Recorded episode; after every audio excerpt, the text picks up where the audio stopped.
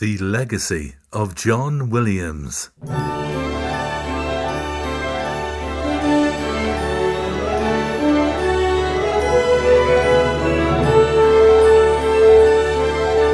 Celebrating the music and the art of Maestro John Williams.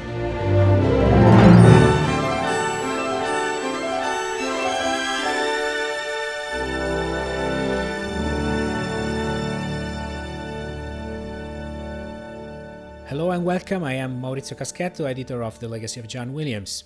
In this new installment of the LA Studio Legends series on the Legacy of John Williams podcast, today I am happy to have another fabulous musician who performed for John Williams on a lot of recordings and film scores for many years.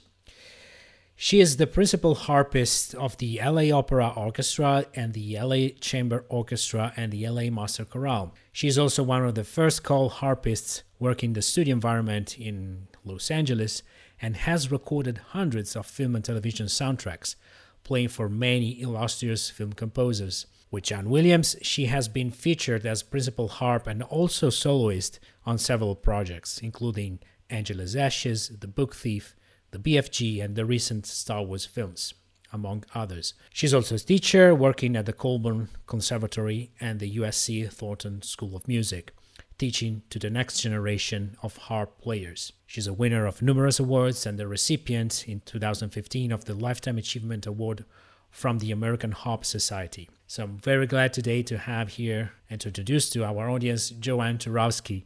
Hello, JoAnn, and thank you for being guest on the Legacy of John Williams podcast. Well, thank you very much for having me. It's an honor to be with you. It's an honor for me because you have played on so many John Williams scores over the years. But before starting to talk about your work with John, I'd love to to touch a little bit about your musical background and formation. So how you ended up being a professional musician and why when you choose harp as your principal instrument. My father was a violinist, and I knew before even I was born that I was going to play the harp. That was kind of his dream. He wanted, he loved the harp, and so he he picked it for me. And I started to play uh, when I was seven years old. So um, I played a little bit, teeny bit of piano before that, but I wouldn't, not enough. But uh, so it was really, it was really destined for me by my father, and and. Uh, I've been doing it ever since. I'm interested because uh, you know I, I, so far I've talked with a, with a few musicians of the LA area, and for many of them it, it's it's always very interesting to get into their how they ended up being studio musicians because it's a very different kind of career rather than being just a classical musician. But from what I see, you kind of mix the two worlds very well in a way being a professional classical musician in, in, established orchestras and doing also a lot of studio work. So how did you end up getting balanced these two words? It's i think that that this is something that's unique to los angeles that this um, opportunity to play with somewhat freelance orchestras like the LA Chamber Orchestra and the LA Opera Orchestra that uh, aren't full time jobs affords us the opportunity then to also be available for studio work when there aren't conflicts between the two. So it's a very unique way to, to live and to make a living, and it's I mean, I, I can I feel very fortunate to have this opportunity because to be able to play with the opera and to play with the LA Chamber Orchestra and all these these different orchestras and Master Chorale, it really feeds my feeds my soul. And then also then to be able to pursue my love of working in the with in the movies is just it's it's unique to us and uh, I'm I'm very conscious of how lucky I am to be able to do both. Yeah, and also I think uh, um, I guess it speaks also about the mindset that you have to to have uh, to be because I talking with other musicians, it's very it's two very different words. I mean, uh, how much do you have to change gears when you're playing in the in a classical setting versus the studio environment? So how is that a difficult thing for you to do, or is just natural? Yeah, I don't I don't actually see that so much I'll, because what matters what matters to me is to is to be at the top of my game in terms of technique and a lot of times the the to be, to play the opera and to play the chamber orchestra I mean that keeps my technique my physical technique up to just the very highest it, it is and then all of that then makes me better when I go into a studio because that environment requires me to have my technique just ready and waiting for me so that whatever is thrown at me I don't have to worry. You know I know that physically I can I can I can be ready for it. Mm-hmm. and and this is something essential I guess to to build a really strong musicianship so I'd love to have now a brief musical interlude and play an excerpt of a performance of the Los Angeles Chamber Orchestra from 2019. It's a selection from Le Tombeau de Couperin by Maurice Ravel, a composer who wrote a lot for the harp actually, um, which is also prominently featured in this piece. This is an excerpt from the third movement of the suite, the Minuet in G major. The Los Angeles Chamber Orchestra is conducted by Jaime Martin.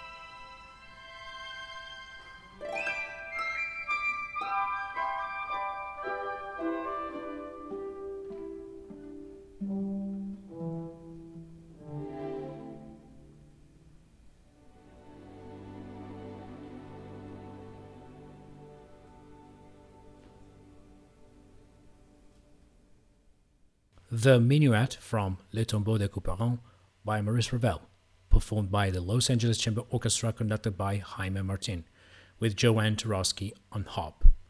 So, another thing I'd love to touch with you, JoAnn, before moving to your work for John Williams, is the legacy of the great harpists who played in Hollywood back in the 1940s, 50s, 60s, and 70s.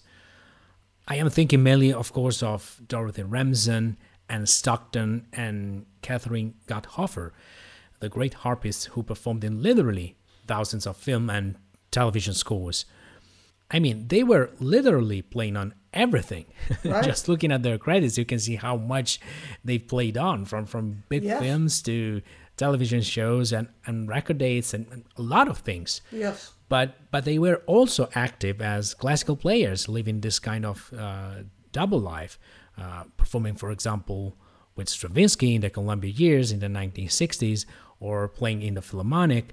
I mean, this is just amazing, I think, and it speaks volumes uh, about, you know, how much the LA scene is a very special place yes. for music.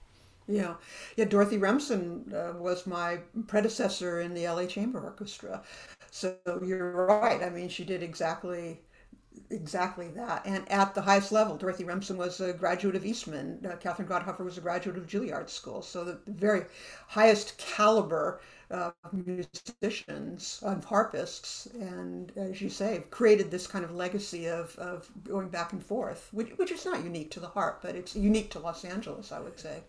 Yeah, absolutely. And, and all of them, or actually, especially Dorothy and, and Anne, worked a lot with John Williams. I mean, I think that yes. they started playing with for John uh, back in the '60s and early, and then through the '70s and the '80s, and and of course, when talking about John Williams and harp, uh, one immediately started thinking about Jaws or E.T. the Extraterrestrial. Right, right.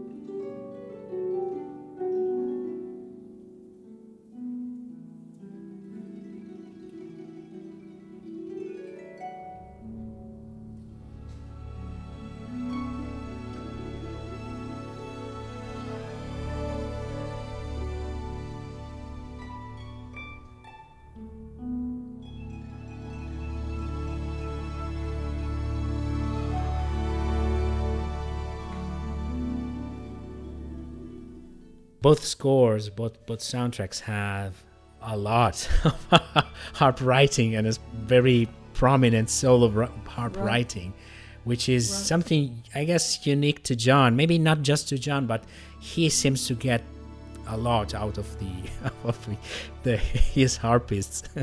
yeah, he ways. does. Well, Dorothy Dorothy uh, was the famous the soloist for that famous ET solo, and yes. and after Dorothy retired, and uh, did all of those solos in Schindler's List. So oh wow yeah yes. and and and did did all that so and that was the um, then she retired and then I I jumped that was when I started uh, so my first movie with John was Sabrina in 1995 that was actually my follow-up questions actually so the, your, your first works with john because you were credited as a soloist on Angela's Ashes in 1999, but uh, I had the impression, of course, that you started a little bit earlier than, than that. So, how you ended up being the first call harpist for, for John? So, how that works for, for a studio musician? Is it just something that you, uh, you know, you get called by the contractor, in this case, Sandy DeCrescent, which which is still, uh, who is still John's music contractor, and she says to you, come to the studio this day uh, you are being the principal harp that's it yeah that's basically it you know john john john really keeps his um, uh, ear to the ground and knows uh, who's doing what, and you know he, he he goes to concerts, he hears concerts, so you know he can and he has his pick of of who or whatever he wants, you know. So um, I'm sure that that uh, yeah, I mean I don't know exactly how it works, but I would like to think that somehow John had heard me or or knew of, of my reputation or or whatever. So that uh, there was a reason for that based on. So let's hear an excerpt from Sabrina.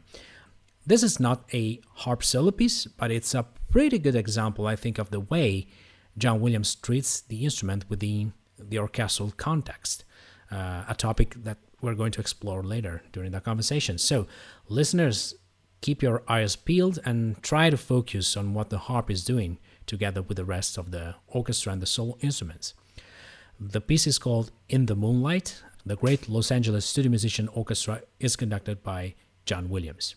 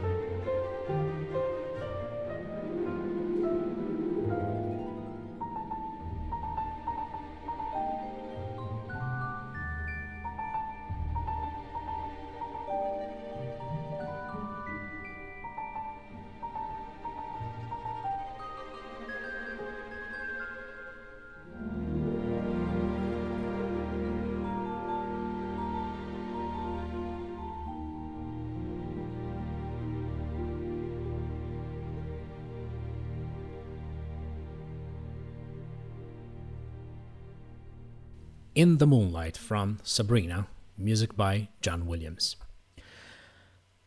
I guess for you, JoAnn, it was really a great honor and, and privilege to be asked to play for, for John Williams. Um, of course. Also because, as we just heard, the harp has always a very specific role in John Williams' music. I mean, it's always there, even if it's not doing solos. Uh, right. I mean, if you listen to any of his pieces and focus on what the harp is doing, it's always there. I mean, it almost never stops playing. Well, I'll tell you another thing that's I I love very much is the fact that we almost always the harp kind of gets if you listen to the very end of the movie and, and to the end of the of the credits, almost always I get the last word. Absolutely, yes, and, and that's a, that is a trope we could say of John. You know, yeah. I, I, this is something I, I really started to notice very early on, back when I was a little kid, kind of, uh, that he always ends, especially the, the quieter piece, with this, you know, with the harp, you know, doing spelling the chord, sometimes ending on the dominant, sometimes ending maybe on the tonic. It depends, uh, but always spelling out the final chord, and that is absolutely, I think, it's something unique to him. I think. Yeah, yeah and, and and it's absolutely wonderful. I mean, it's something that you re- really recognize as, as part of his vernacular, as part of his language. Yes.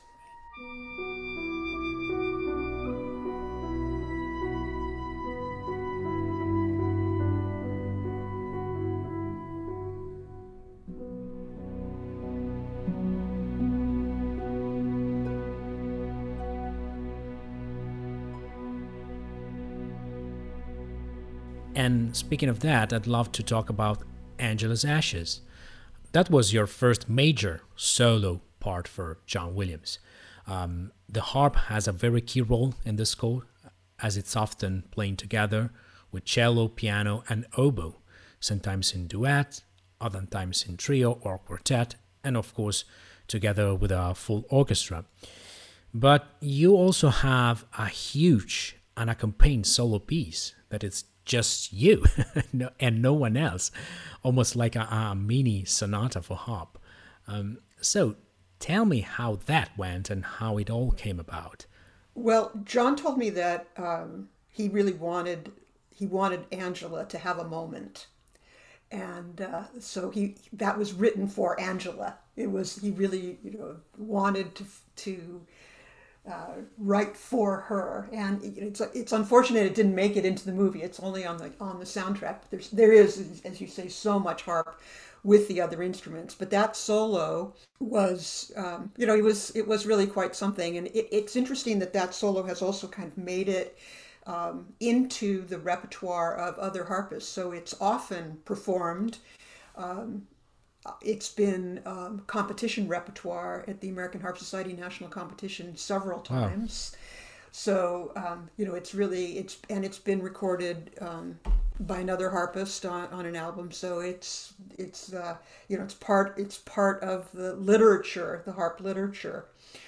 But it, as for that day, um, Simon Rhodes was the was the sound engineer during that period of time, and I was all by myself on the on the Sony MGM stage, and just you know, John and, and Simon were in the booth, and and uh, you know just surrounded by microphones and on that big stage, and just you know played it through several times, and that was that was it. yeah, so I think it's now due to listen to the piece. I mean, uh, it's called "The Lanes of Limerick." From the original soundtrack of Angela's Ashes, music by John Williams with JoAnn Turovsky on harp.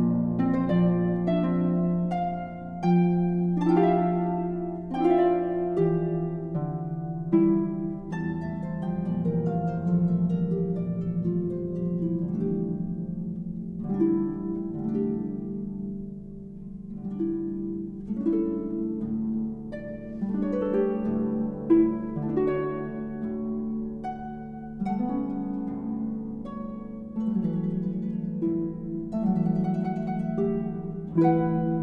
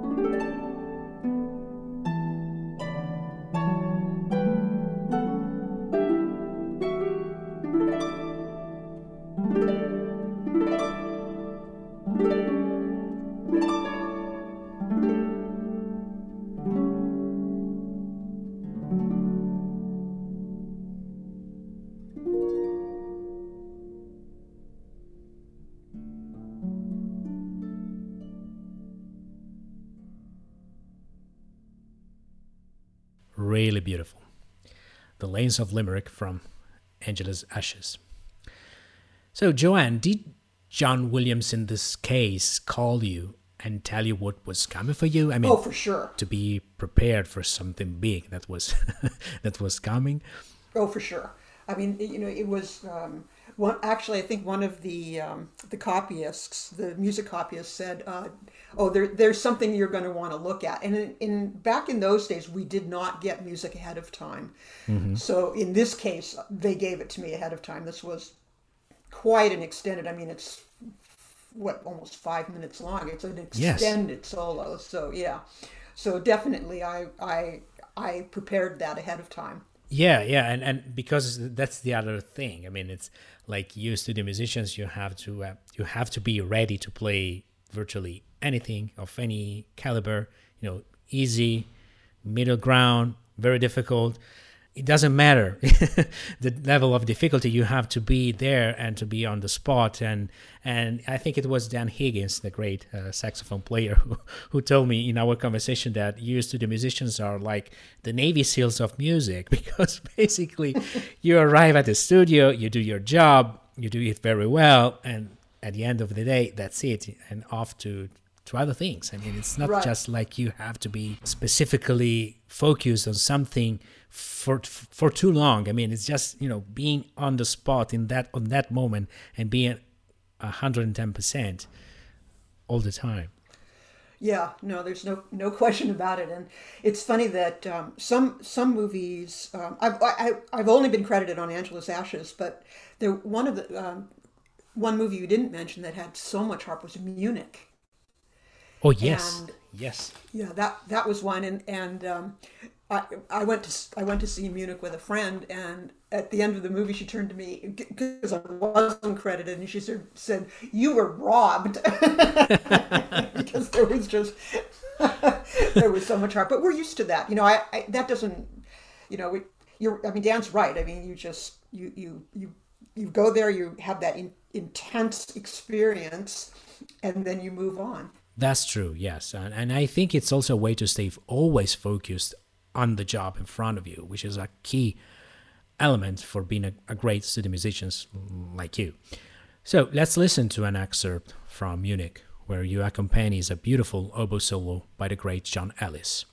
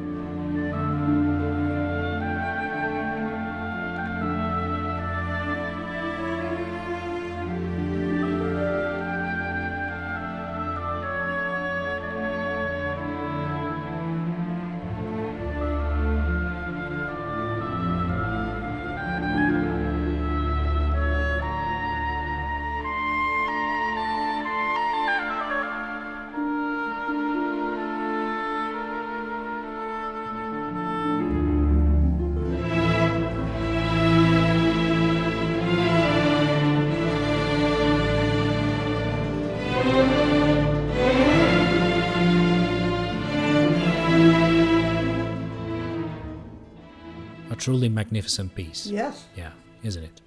Another one that um, was really quite an experience for me was um, Memoirs of a Geisha. John fell in love with the I, the sound of the harp and the koto playing in unison.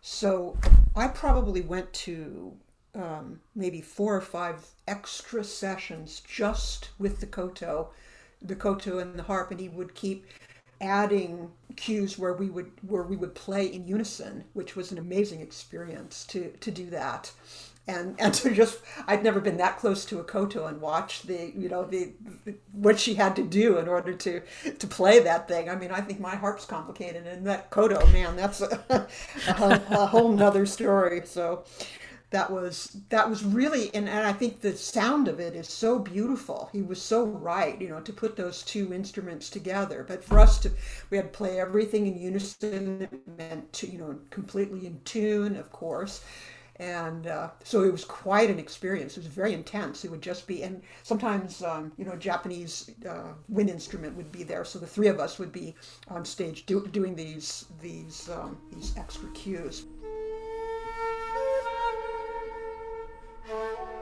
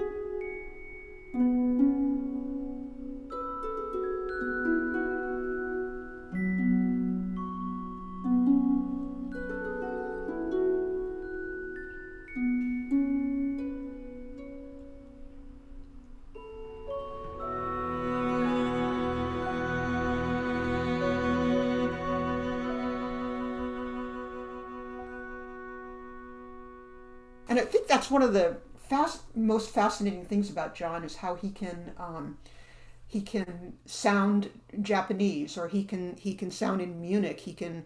Um, well, actually, after after we recorded Munich, my mother, uh, who is obviously Jewish and a Holocaust survivor, uh, which has nothing to do with it except she's really Jewish. Um, she said to me, she said to me, I didn't know John Williams was Jewish. so so John John managed to fool my mother, and I told I went to, so I went I. I, taught, I, I told John this, and he said, "Well, you know, sometimes I think I am, you know." but you know, John Williams is actually not Jewish, mom. but he, you know, so he's able to change hats. I mean, Catch Me If You Can, uh, Munich, yeah. Memoirs of a Geisha. I, I mean, so many of the styles, and he he he owns them to the point that he can fool my mother, you know, that he's, he's actually, he's, I think that's the ultimate test, you know, so.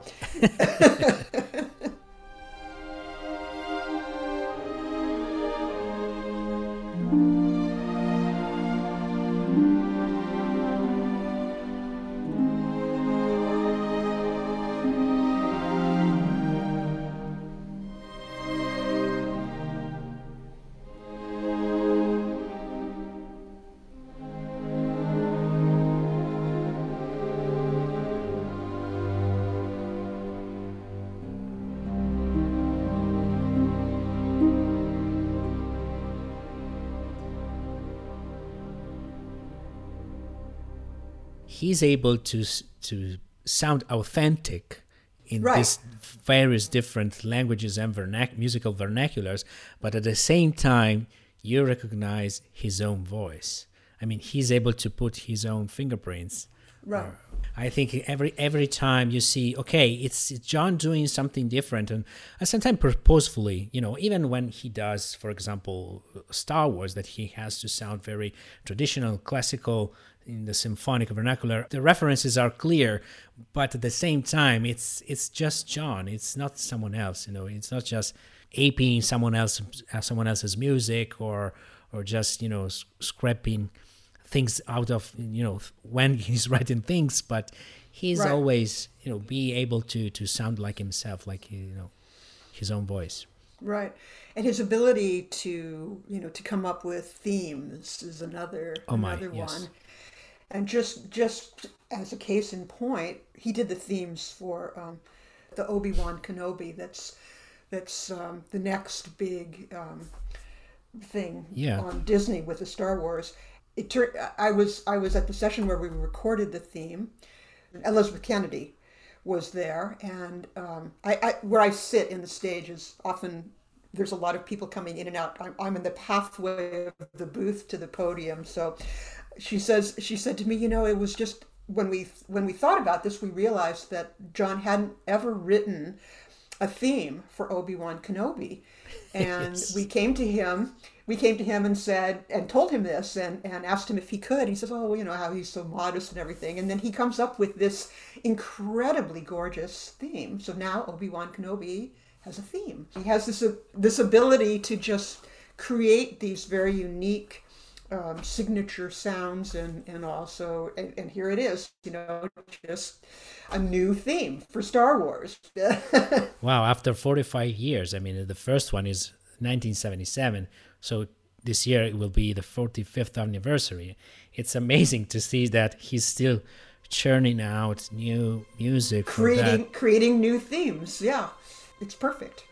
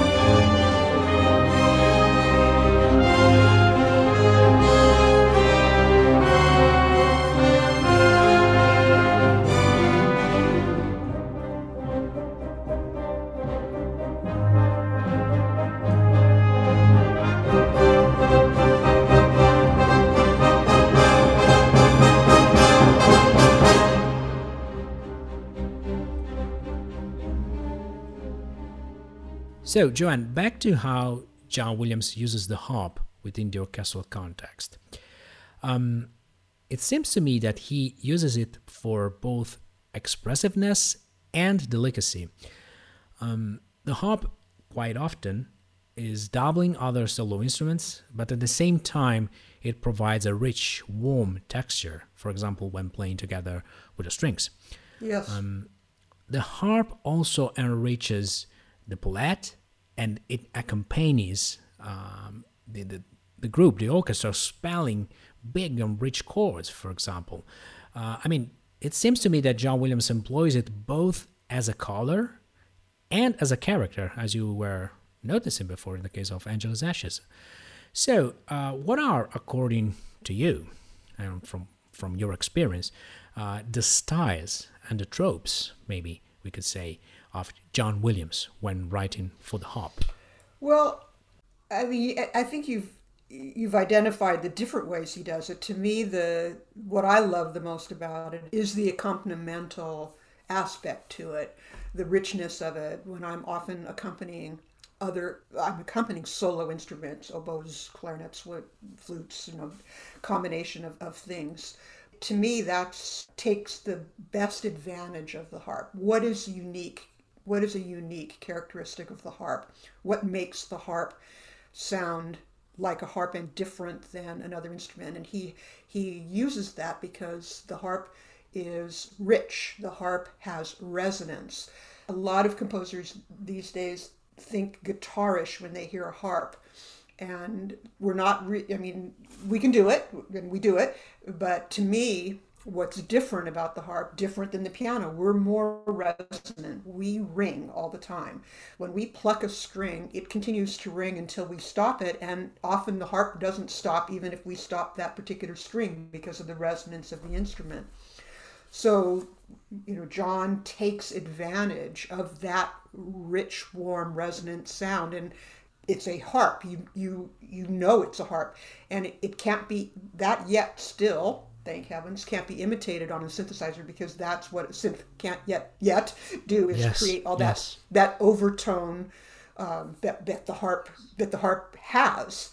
Yes. So, you know, it's always rewarding for me to be able to play it as a harp, create all that warmth and richness, you know, which I feel to me as a harpist, that's what I'm always looking for. I'm looking for tone. I'm looking for resonance. I'm looking for mm-hmm. depth of sound. I'm looking for color in mm-hmm. my sound. And you know those that kind of passage work is uh, you know that when John writes that that allows me to to be a harpist and to and to really take advantage of what my instrument show what my instrument can be and do.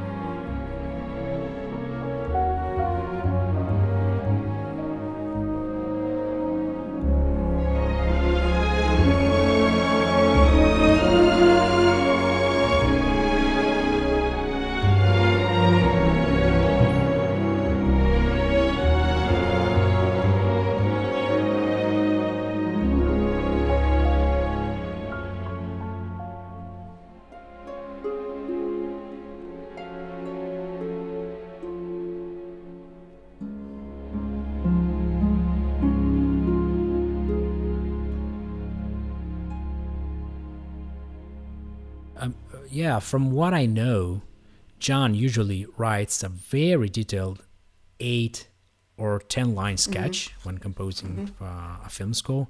I mean, it, it's not even a sketch, uh, but more like a compressed score mm-hmm. or, or, a shorthand that then is given to the orchestrator.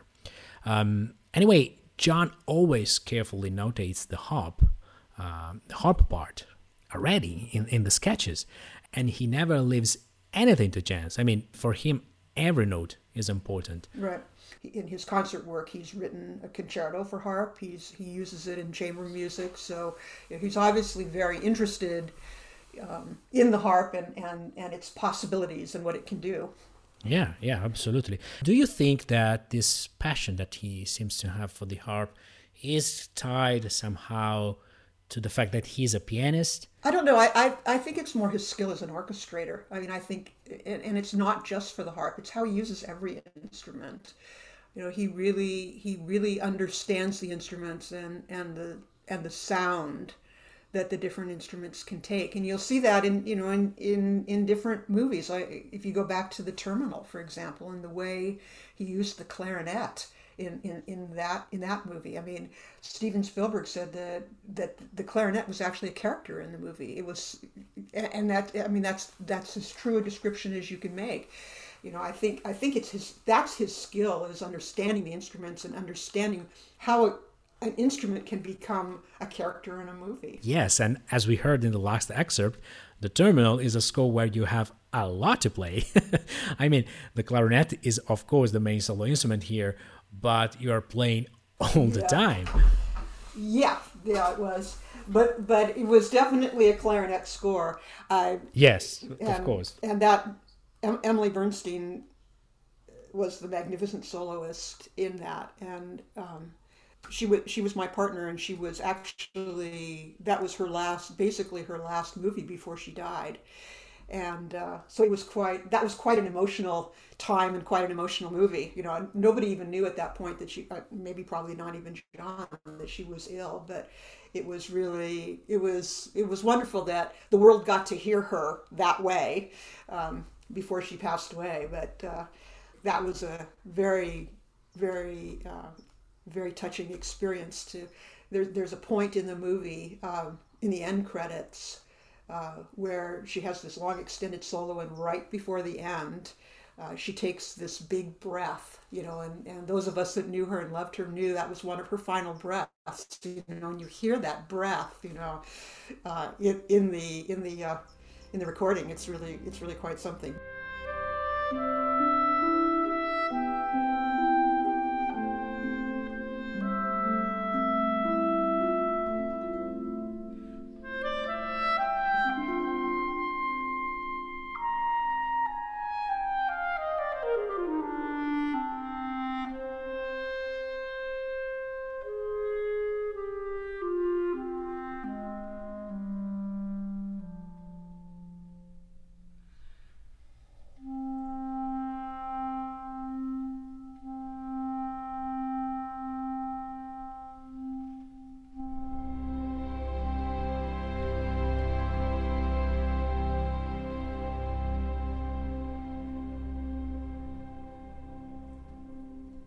It's it's very poignant what you just said because it ties to a thing that I mentioned many times in this podcast, which is the fact that John isn't just writing for a film or isn't just writing for a character. He's he's writing for people, and and I think you also feel into this category because I mean, he is not just writing for, for, for the instrument in itself, but he's writing for the person that is playing that instrument. And this is what makes his music, I think, unique more than other film composers, is because that he's always thinking about why the, the reason why the music should sound in some way or another is because of the person who is playing it. And of course, his music has been picked up by many soloists around the world, many orchestras, and everyone puts his own or her own character to it. But I think that the starting point for him is the person. Yes, I think I think that's absolutely absolutely correct. And um, I, I'm actually forgetting what movie that we did um, where it was. It's like Perlman in Yo-Yo Ma. Um, Memoirs of a Geisha, there were there were Itzhak Perlman and Yo-Yo Right, Ma right. playing the solos. right, right. And those sessions, I think we did them at Royce Hall. Yes. And, yeah. and and and that that was a score that actually also uh, Steve Erdody, the cellist, and and Jim Walker, flutist, uh, both of them told me that it was one of their favorite experience because first of the setting, Royce Hall is very different than, than the regular film studio recording stage, but at the same time, the fact that he, John did a lot of these small chamber so, uh, sessions with you, Yes. and Steve told me about uh, as a specific session with uh, Yo-Yo Ma himself and you Yes. and and John right. Ellis at the oboe. Right. It's with a kind of a quartet that you did together, and it's an incredible piece of music which now I want to listen together with you and with our listeners. Um, the beauty of this piece is really enhanced by these four great instrumentalists Yo Yo Ma, of course, Steve Erdody, John Ellis, and JoAnn Turovsky. So let's listen to this piece from Memoirs of a Geisha.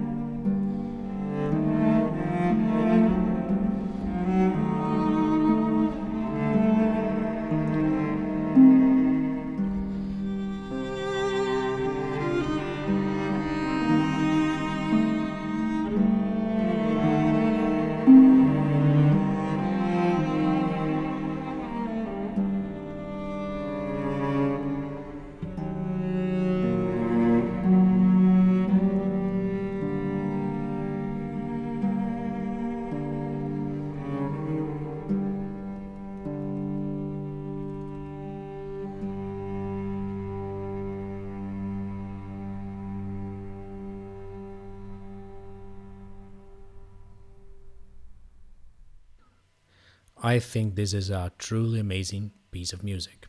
Yeah. So, JoAnn, do, do you have any recollections of other sessions that felt this special for you?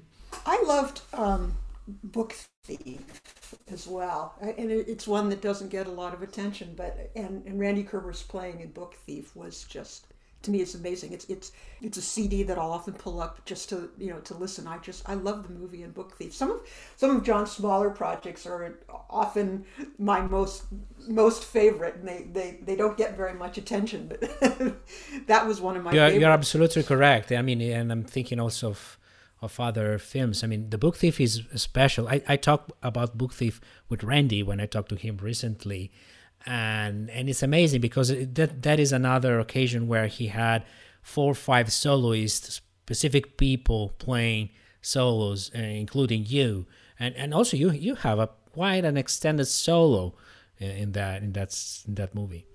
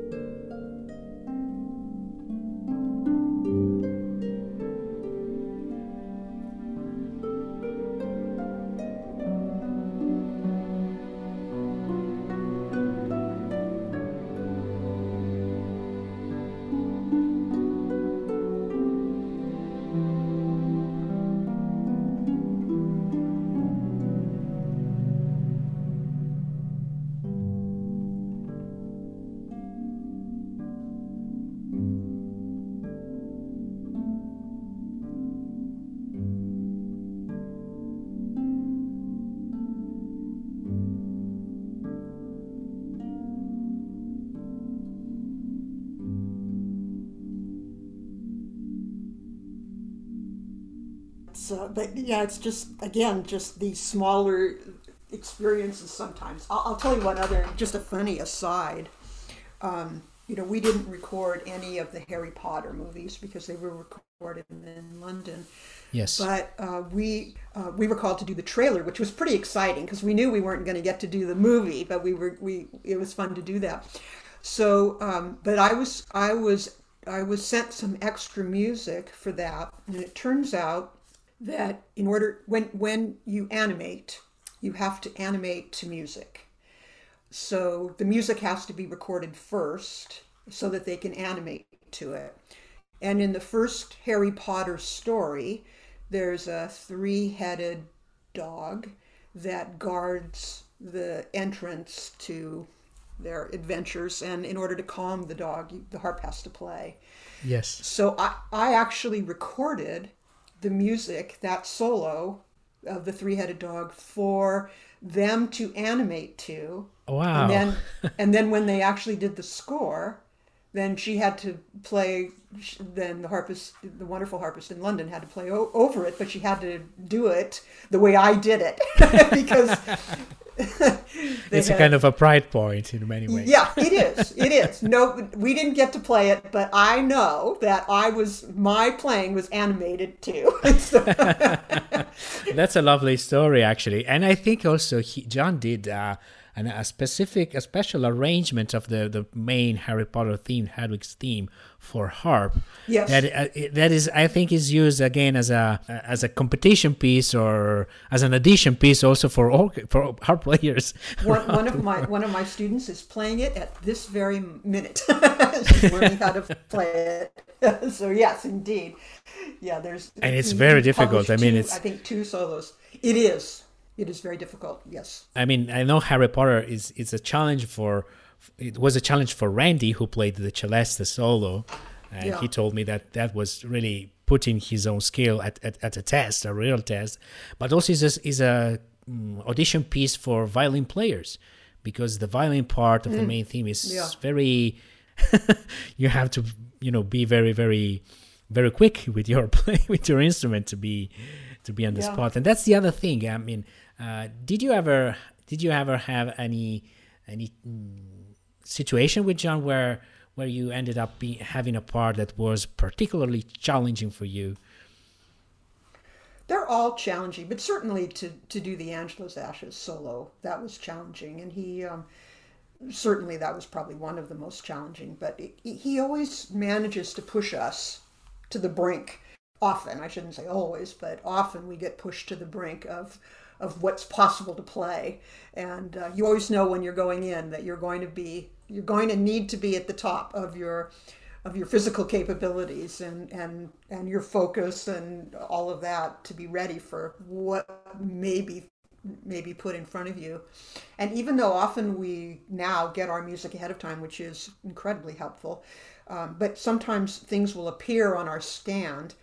Another funny story about that is um, we were on a, a, a, session and had gone to lunch, and I was actually talking with Steve Erdody. We were having lunch together, and we had we were kind of we had said to each other, we seemed to be on top of what's expected of us. Maybe we could breathe a sigh of relief.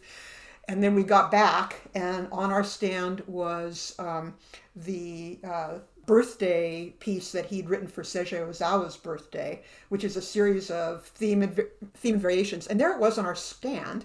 It was Sandy DeCrescent's birthday, and he decided to pull that out, and we would record it on the spot, having never played it or seen it before.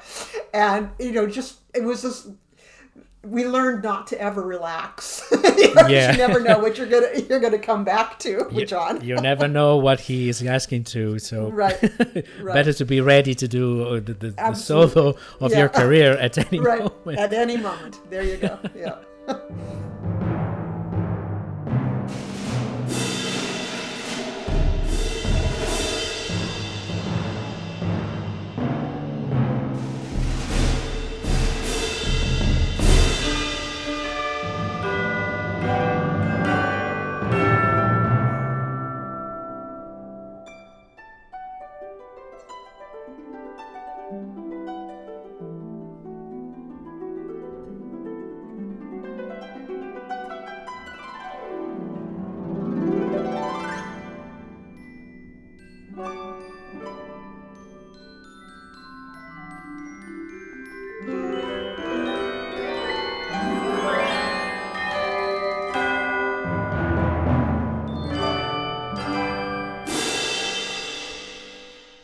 Score where you have extended solo parts, and it's also a favorite of mine, uh, is AI Artificial Intelligence. Oh, right, right, yes. That is an incredible score, in my opinion. A very dense and layered score, like nothing else that John Williams did before or since, in my opinion.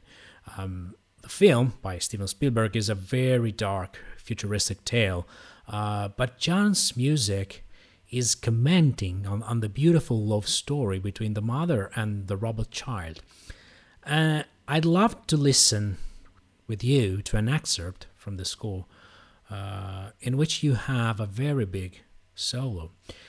Um, it's the scene before the finale where the little robot child is being told by one of the highly evoluted robots um, about how they can bring back his mother to life for just one day and fulfill uh, the robot child's wish. It's a dialogue scene, uh, but John wrote a truly poignant, moving piece of music that really goes straight to the heart. So let's listen to this excerpt from AI, Artificial Intelligence.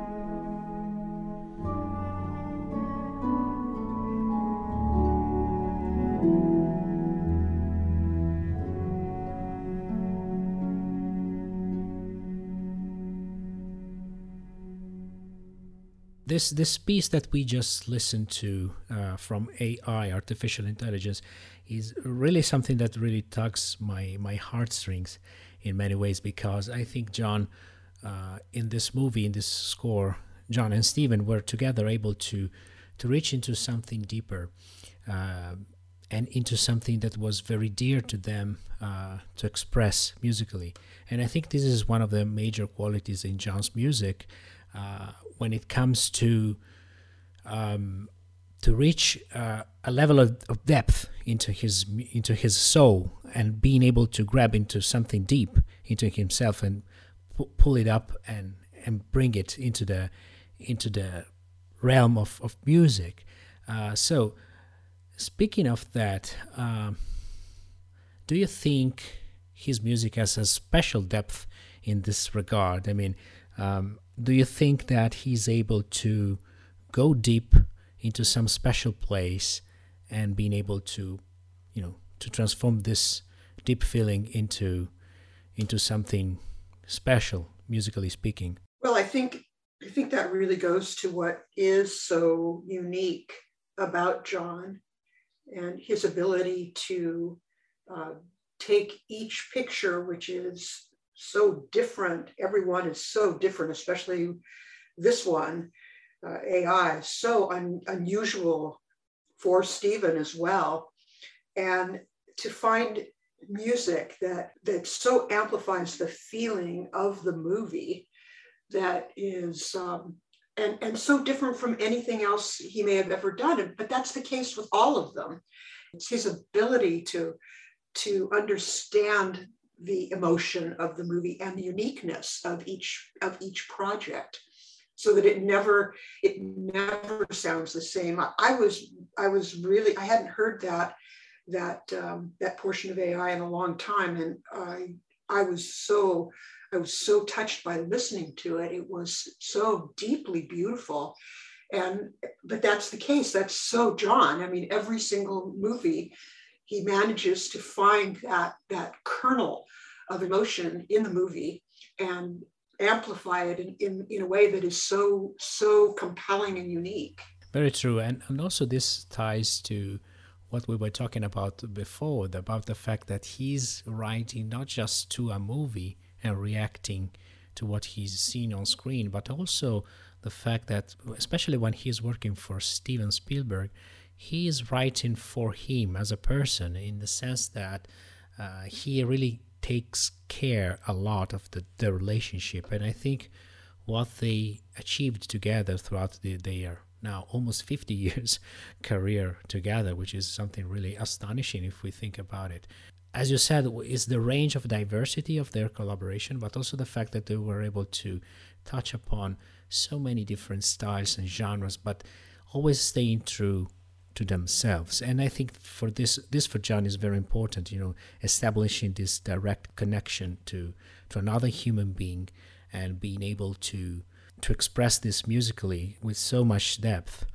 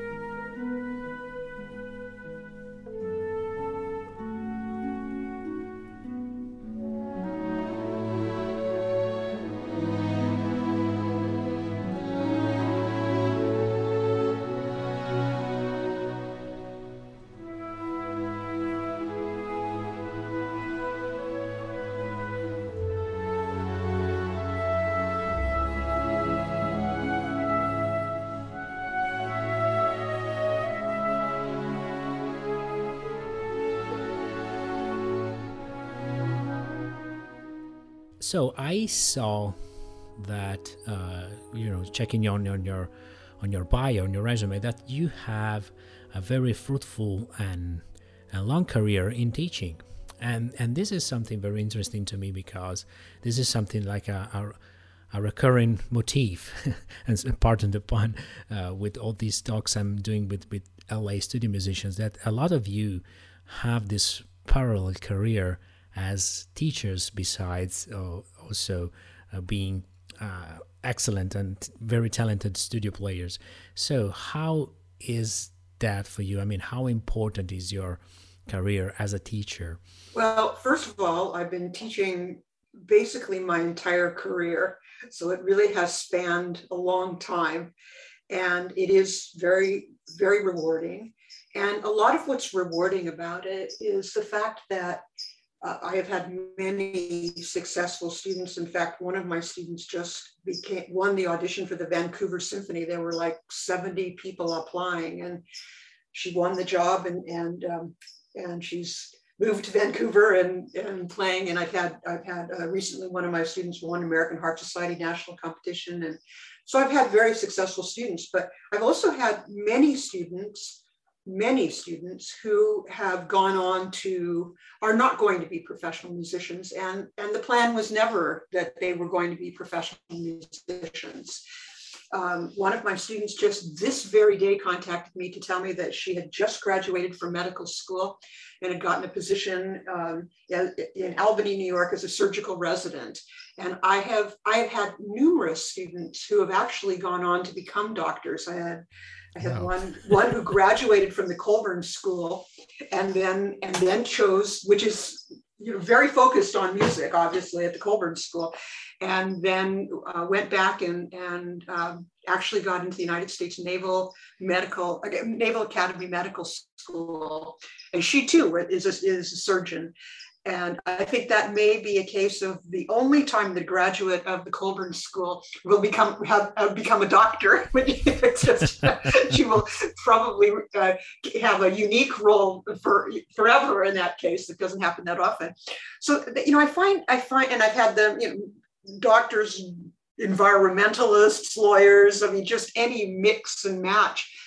But you know, to me, the important thing is that they have been instilled with a love of music, um, an interest in music, a love of, of the harp and perform and playing the harp, without the responsibility of having to be a professional musician in a lot of ways.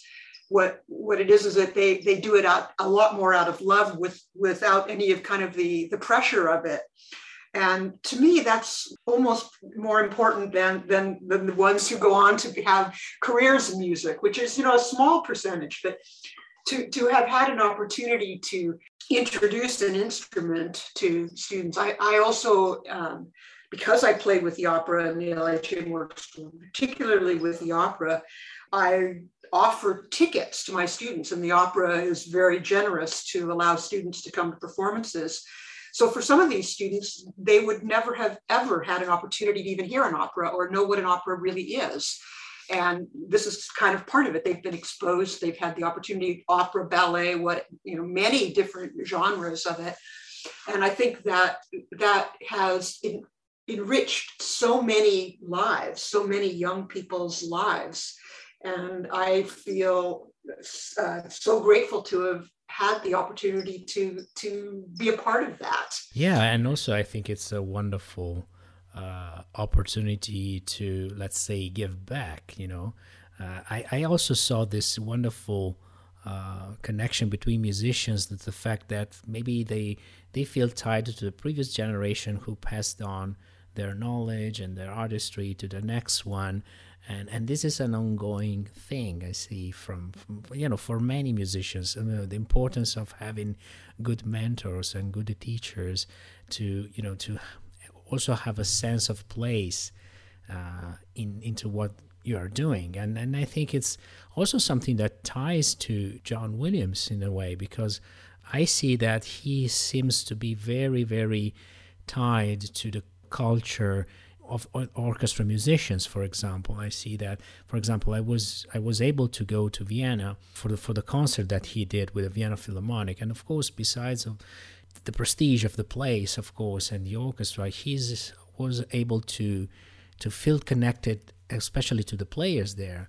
And for example he played the beautiful violin concerto the new violin concerto he wrote for anne sophie mutter uh, and that has a, a huge extended part for for harp as well and he put the the harp the harpist uh, besides the podium you know opposite to the violin. And this was very interesting to me because he wants to give prominence not just to the superstar in this regard but also to the to the musician in general. And i see that he's very much tied to that to that culture of orchestral excellence not just because he works with wonderful, great superstar musicians, but also when he works with you know regular orchestra players. Right. Well, I've seen him conduct in um, in several of the schools and music festivals that where I work and and teach. For example, he's done concerts at, at Thornton School at the University of Southern California, um, Music Academy of the West in Santa Barbara. And it's usually a concert of his music, or at least a half of it, but he, he conducts, and certainly in the, in the times that I've seen him do that. And at the end of the concert, he always, after everybody has applauded and the audience is still applauding, but everybody's been acknowledged, he turns his back to the audience and he speaks directly. He just stops the whole thing and he speaks directly to the young musicians in the orchestra. And it's just something that you never I, have never seen anybody else do that. And it's it's so meaningful to the to the young musicians.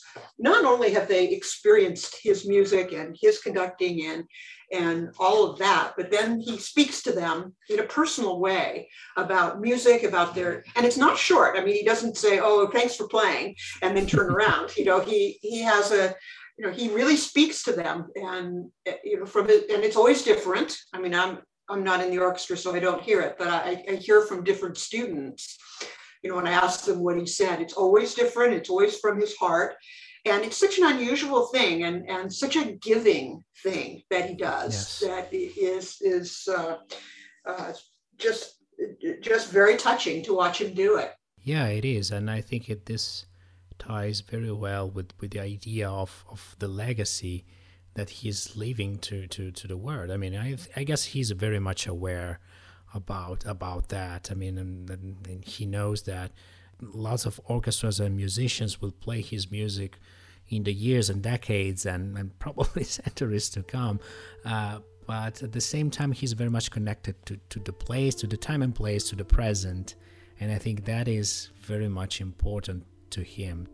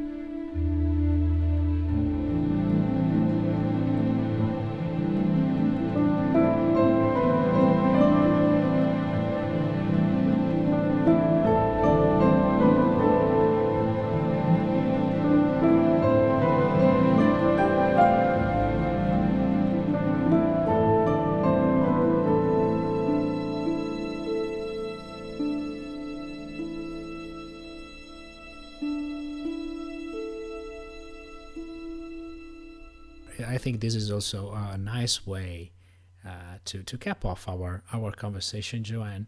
Uh, so uh, it, it, was really a, a, beautiful, wonderful talk, in depth, very much, and we touched on so many things. I would go on probably for for another hour or so. Uh, talking with you about about John williamson and, and the fabulous playing that you you grace so many of his beautiful scores. One very last question: uh, Do you have any any favorites from John's repertoire? You know, it's it's really they're all so different. It's really hard. I mean, I I love some of the smaller ones. I mean, I loved Memoirs of a Geisha. I loved Munich. Uh, you just reminded me how beautiful AI was. I loved the book Thief. I guess I really I really it's kind of like asking someone if which child they love more. I, I mean, they're all so beautiful and so unique, but those are definitely some of my favorites but I, I will say that he never disappoints. There's there is never one that you don't like or that you're not touched by. Challenged by touched by moved by uh, just basically in awe. Yeah yeah absolutely. It's it's um, it's difficult to pick up just a few yeah. in, a, in a career so long and so fruitful. And i mean he's 90 years old and still going on so with so much strength and passion and um, of course we all wish that he will go on you know for many forever right? Forever absolutely. Forever. yeah. JoAnn thank you. Thank you so much for being so kind so generous and uh, with me. Uh, it was really a beautiful talk, and and really thank you so much for for this for sharing all these wonderful stories and knowledge about uh, music. Well, thank you for having me. I, I'm honored to be with you, and anything that I can say to honor John, I, it's my pleasure. Thank you. Thank you, JoAnn. It was absolutely my own pleasure. Thank you. Bye bye.